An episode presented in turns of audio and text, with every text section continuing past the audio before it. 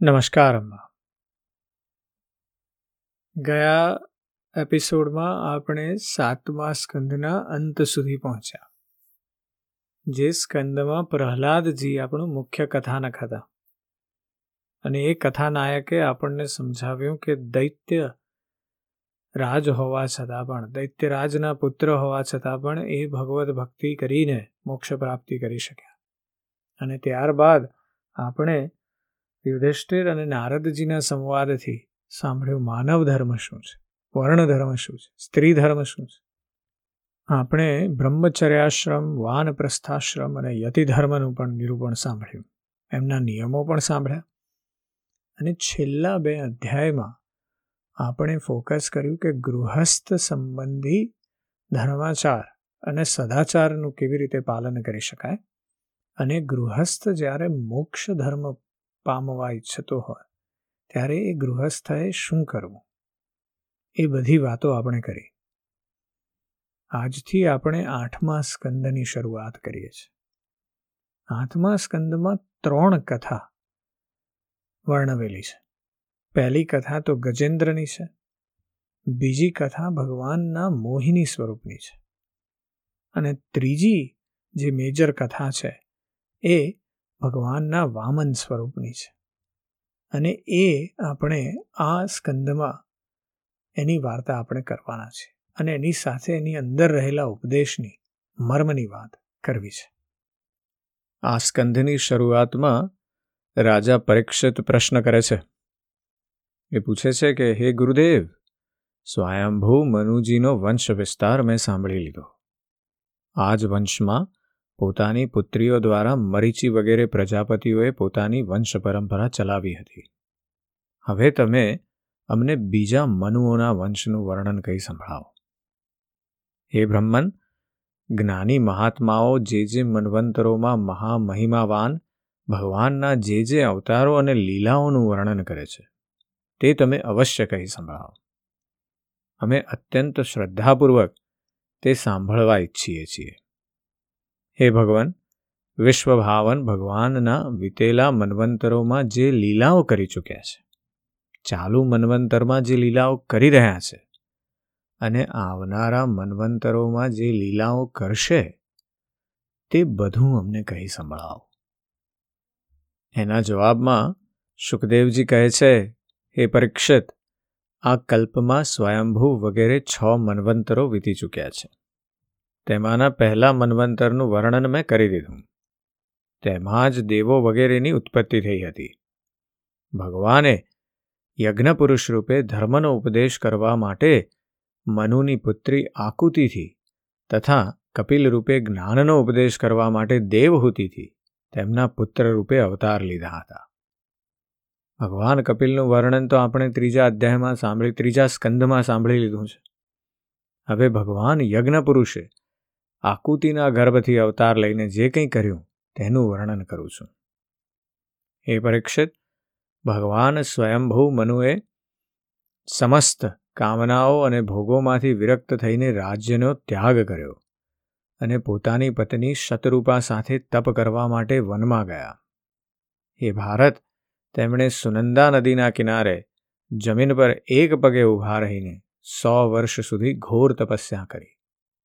તપસ્યા કરતી વેળા પ્રતિદિન તેઓ આ પ્રમાણે ભગવાનની સ્તુતિ કરતા હતા.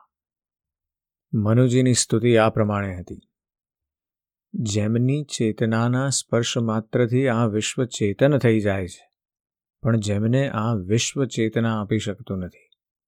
જેઓ વિશ્વના સૂઈ ગયા પછી પ્રલયમાં પણ જાગતા રહે છે. જેમને વિશ્વ જાણતું નથી, પણ જેઓ વિશ્વને જાણે છે તેઓ જ પરમાત્મા છે. આ સમસ્ત વિશ્વ અને આ વિશ્વમાં રહેલા સઘળા ચરાચર પ્રાણીઓ બધા તે પરમાત્માથી ઓતપ્રોત છે. તેથી સંસારના કોઈ પણ પદાર્થના મોહમાં નહીં પડતા તેનો બીજાના માટે જ ત્યાગ કરીને માત્ર જીવન નિર્વાહ માટે જ તેનો ઉપભોગ કરવો જોઈએ.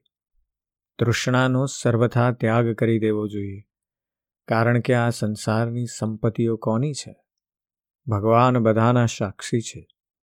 તેમને બુદ્ધિની વૃત્તિઓ કે નેત્ર વગેરે ઇન્દ્રિયો જાણી કે જોઈ શકતી નથી. પરંતુ તેમની જ્ઞાન શક્તિ અખંડ છે.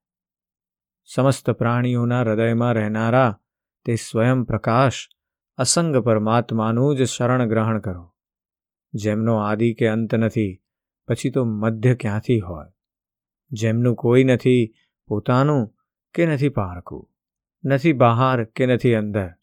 તેઓ સ્વયં આદિ, મધ્ય અને અંત તથા પોતાના પારકા બહાર અંદર સર્વ કાંઈ છે. તેમની જ સત્તાથી વિશ્વની સત્તા છે. તેઓ જ અનંત વાસ્તવિક સત્ય પરબ્રહ્મ છે. તે પરમાત્મા જ વિશ્વરૂપ છે.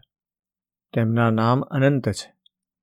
તેઓ સર્વશક્તિમાન સત્ય, સ્વયં પ્રકાશ, અજન્મ અને પુરાણ પુરુષ છે. તેઓ પોતાની માયા શક્તિ વડે જ વિશ્વની સૃષ્ટિમાં જન્મક વગેરે અપનાવે છે અને પોતાની વિદ્યાશક્તિ વડે તેનો ત્યાગ કરીને નિષ્ક્રિય સત સ્વરૂપ માત્ર બની રહે છે. તેથી જ ઋષિમુનિઓ નૈષ્કર્મ સ્થિતિ પ્રાપ્ત કરવા માટે, એટલે કે બ્રહ્મ સાથે એકતા પ્રાપ્ત કરવા માટે પહેલાં કર્મયોગનું અનુષ્ઠાન કરે છે. ઘણું કરીને કર્મ કરનારો મનુષ્ય જ અંતે અકર્મની સ્થિતિને મેળવી લે છે. સર્વશક્તિમાન ભગવાન પણ લોક સંગ્રહ માટે કર્મ કરે છે. પરંતુ તેઓ આત્મલાભથી પૂર્ણ કામ હોવાને કારણે તે કર્મોમાં આસક્ત થતા નથી. તેથી તેમનું જ અનુસરણ કરીને, અનાસક્ત રહીને કર્મ કરનારો પણ કર્મના બંધનમાંથી મુક્ત રહે છે. ભગવાન જ્ઞાન સ્વરૂપ છે. તેથી તેમનામાં લેશ માત્ર પણ અહંકાર નથી. તેઓ સર્વત્ર પરિપૂર્ણ છે. તેથી તેમને કોઈ વસ્તુની કામના નથી. તેઓ કોઈની પ્રેરણા વિના સ્વચ્છંદપણે જ કર્મ કરે છે. તેઓ પોતે જ રચેલી મર્યાદામાં રહીને પોતાના કર્મો વડે મનુષ્યોને ઉપદેશ કરે છે. તેઓ જ સગળા ધર્મોના પ્રવર્તક અને પ્રાણદાતા છે. હું તે જ પ્રભુના શરણમાં છું. સ્વયંભુ મનુએ અહીંયા પ્રભુની ખૂબ સુંદર સ્તુતિ કરી છે. એ સ્તુતિમાં ભગવાનને જ્ઞાન સ્વરૂપ દર્શાવ્યા છે. પણ પાછું એ પણ કીધું છે કે તેમનામાં લેશ માત્ર અહંકાર નથી. ઘણીવાર થાય શું કે આપણને જ્યારે જ્ઞાન આવી જાય, ત્યારે એની સાથે અહંકાર, પેલું હું પણ આવી જાય કે હું બધું જાણું છું. એ જ્યારે થાય, ત્યારે આપણે પાછા ચૂકી જઈએ છીએ. કારણ કે સંપૂર્ણ કુંભો ન કરો તે શબ્દ. જે સંપૂર્ણ કુંભ છે, એ ક્યારેય અવાજ કરવાનો નથી. પણ અડધો ઘટો ઘોષ મુપાઈતીનું નમ એ જે અડધો ઘડો છે, એ જ ખટખટખટ પાણીનો અવાજ કરવાનો છે. એટલે ભગવાન સંપૂર્ણ જ્ઞાન સ્વરૂપ છે. એમનામાં અહંકારની જગ્યા જ નથી એ ઘડામાં. એવી જ રીતે સર્વત્ર પરિપૂર્ણ છે. એટલે એમને કોઈ કામના નથી. જ્યારે તમારી પાસે એટલું જ્ઞાન હોય, સંપૂર્ણતા હોય જ્ઞાનની, ત્યાર પછી બીજું કશું રહેતું જ નથી અને એના લીધે કોઈ કામના પણ રહેતી નથી. અને એટલા માટે જ એમના કર્મો એ પરફેક્ટ કર્મો છે. પણ એ પાછા પોતાના જ રચેલી મર્યાદામાં રહીને એ કર્મો કરે છે ચોક્કસ પ્રકારના, જેથી આપણને એમના માનસ સ્વરૂપને પ્રતીતિ થાય.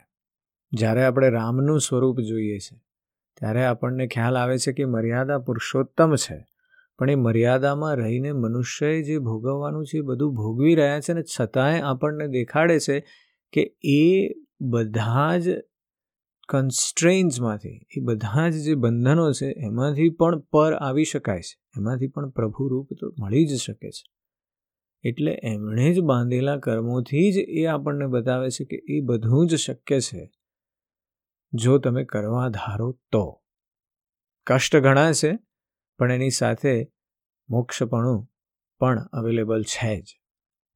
શ્રી સુખદેવજી કહે છે એ પરીક્ષિત એકવાર સ્વયંભૂ મનુ એકાગ્ર ચિત્તે આ મંત્રમય ઉપનિષદ સ્વરૂપ શ્રુતિનો પાઠ કરી રહ્યા હતા. તેમને ઊંઘમાં અચેત થયેલા બળબડતા જાણીને ભૂખ્યા અસુરો અને રાક્ષસો તેમને ભરખી જવા માટે તેમના પર ધસી આવ્યા. આ જોઈને અંતર્યામી ભગવાન યજ્ઞપુરુષ, પોતાના પુત્રો યામ નામના દેવો સાથે ત્યાં આવ્યા અને તેમણે મનુજીને ભરખી જવાના નિશ્ચય સાથેલા તે અસુરોનો સંહાર કર્યો. અને પછી તેઓ ઇન્દ્રના પદ પર પ્રતિષ્ઠિત થઈને સ્વર્ગનું શાસન કરવા લાગ્યા. એ પરીક્ષિત, બીજા મનુ થયા સ્વારોચીશ. તેઓ અગ્નિના પુત્ર હતા. તેમના પુત્રો હતા ધ્યુમાન, સુષેણ રોચસ્માન વગેરે. તે મનવંતરમાં ઇન્દ્રનું નામ રોચન હતું અને તુષિત વગેરે મુખ્ય દેવો તથા ઉર્જસ્તંભ વગેરે વેદવાદી સપ્તર્ષિઓ હતા. તે મન્વંતરમાં વેદશિરા ઋષિના તુષિતા નામના પત્ની હતા. તેમના ગર્ભથી ભગવાને અવતાર લીધો અને વિભુ નામથી પ્રસિદ્ધ થયા. તેઓ આજીવન નૈષ્ઠિક બ્રહ્મચારી રહ્યા. તેમના જ આચરણોમાંથી ઉપદેશ ગ્રહણ કરીને અઠ્ઠાસી હજાર વ્રતનિષ્ઠ ઋષિઓએ પણ બ્રહ્મચર્ય વ્રતનું પાલન કર્યું. ત્રીજા મનુ થયા ઉત્તમ. તેઓ પ્રિયવ્રતના પુત્ર હતા. તેમના પુત્રો હતા પવન, સૃજય અને યજ્ઞહોત્ર વગેરે. તે મનવંતરમાં સપ્તર્ષિઓ હતા. વશિષ્ઠજીના પ્રમદ વગેરે સાત પુત્રો, સત્ય, વેદશ્રુત અને ભદ્ર નામના દેવોનો મુખ્ય સમુદાય હતો અને ઇન્દ્રનું નામ હતું સત્યજીત. તે સમયે ધર્મની પત્ની સુનૃતાના ગર્ભથી પુરુષોત્તમ ભગવાને સત્યસેનના નામે અવતાર લીધો હતો. તેમની સાથે સત્યવ્રત નામનો દેવ સમુદાય પણ હતો. ભગવાને તે સમયના ઇન્દ્ર સત્યજીતના મિત્ર બનીને અસત્ય પ્રાણાયણ, દુશ્ચરિત્ર અને દુષ્ટ યક્ષો અને રાક્ષસોનો તેમજ જીવોના દ્રોહી ભૂતગણોનો સંહાર કર્યો. ચોથા મનુનું નામ હતું તામસ. તેઓ ત્રીજા મનુ ઉત્તમના સગા ભાઈ હતા. તેમના દસ પુત્રો હતા. પૃથુ, ખ્યાતિ, નર, કેતુ વગેરે. તે સમયે સત્યક, હરિ અને વીર નામના મુખ્ય દેવો હતા અને ઇન્દ્રનું નામ હતું ત્રિશિક તે મન્વંતરમાં જ્યોતિર્ધામ વગેરે સપ્તર્ષિઓ હતા. હે રાજન તામસ નામના તે મન્વંતરમાં વિદ્રુતિના પુત્ર વૈદ્રુતિ નામે બીજા પણ દેવો હતા. તેમણે કાળ પરિવર્તનને લીધે નષ્ટપ્રાય થતા વેદોને પોતાની શક્તિથી બચાવ્યા હતા. તેથી તેઓ વૈદ્રુતિ કહેવાયા. આ મન્વંતરમાં ભગવાને હરિમેઘા ઋષિના પત્ની હરિણીના ગર્ભથી હરિરૂપે અવતાર લીધો હતો. આ જ અવતારમાં તેમણે મગરમચ્છથી ગજેન્દ્રનું રક્ષણ કર્યું હતું. આપણે જનરલી સ્વયંભૂ મનુ અને એમના વિશેના જે એમનો વંશવેલો છે, એના વિશે હિન્દુ ધર્મમાં ખાસ એવું જાણીએ છીએ. પણ આ જે બીજા બધા મનુઓ છે, એના વિશે માહિતી ખૂબ ઓછી છે કમ્પેરેટિવલી અને એટલા માટે અહીંયા સુખદેવજી આપણને પહેલાં જરાક સમજાવે છે. કે આ મનુઓ કોણ હતા? એમના એ કેવી રીતે, એમના સંબંધી કેવી રીતે સ્વયંભૂ મનુ સાથે કેવી રીતે જોડાયેલા છે? એમના પુત્રો કોણ હતા? એમના મનવંતરમાં ઇન્દ્ર કોણ હતા? અને એ કાળમાં, એ મનવંતરમાં ભગવાને કયા પ્રકારની લીલાઓ કરી? ભગવાન કયા રૂપે જન્મ્યા? કયા નામે જન્મ્યા? અને એમણે શું શું કર્યું? એની વાત છે.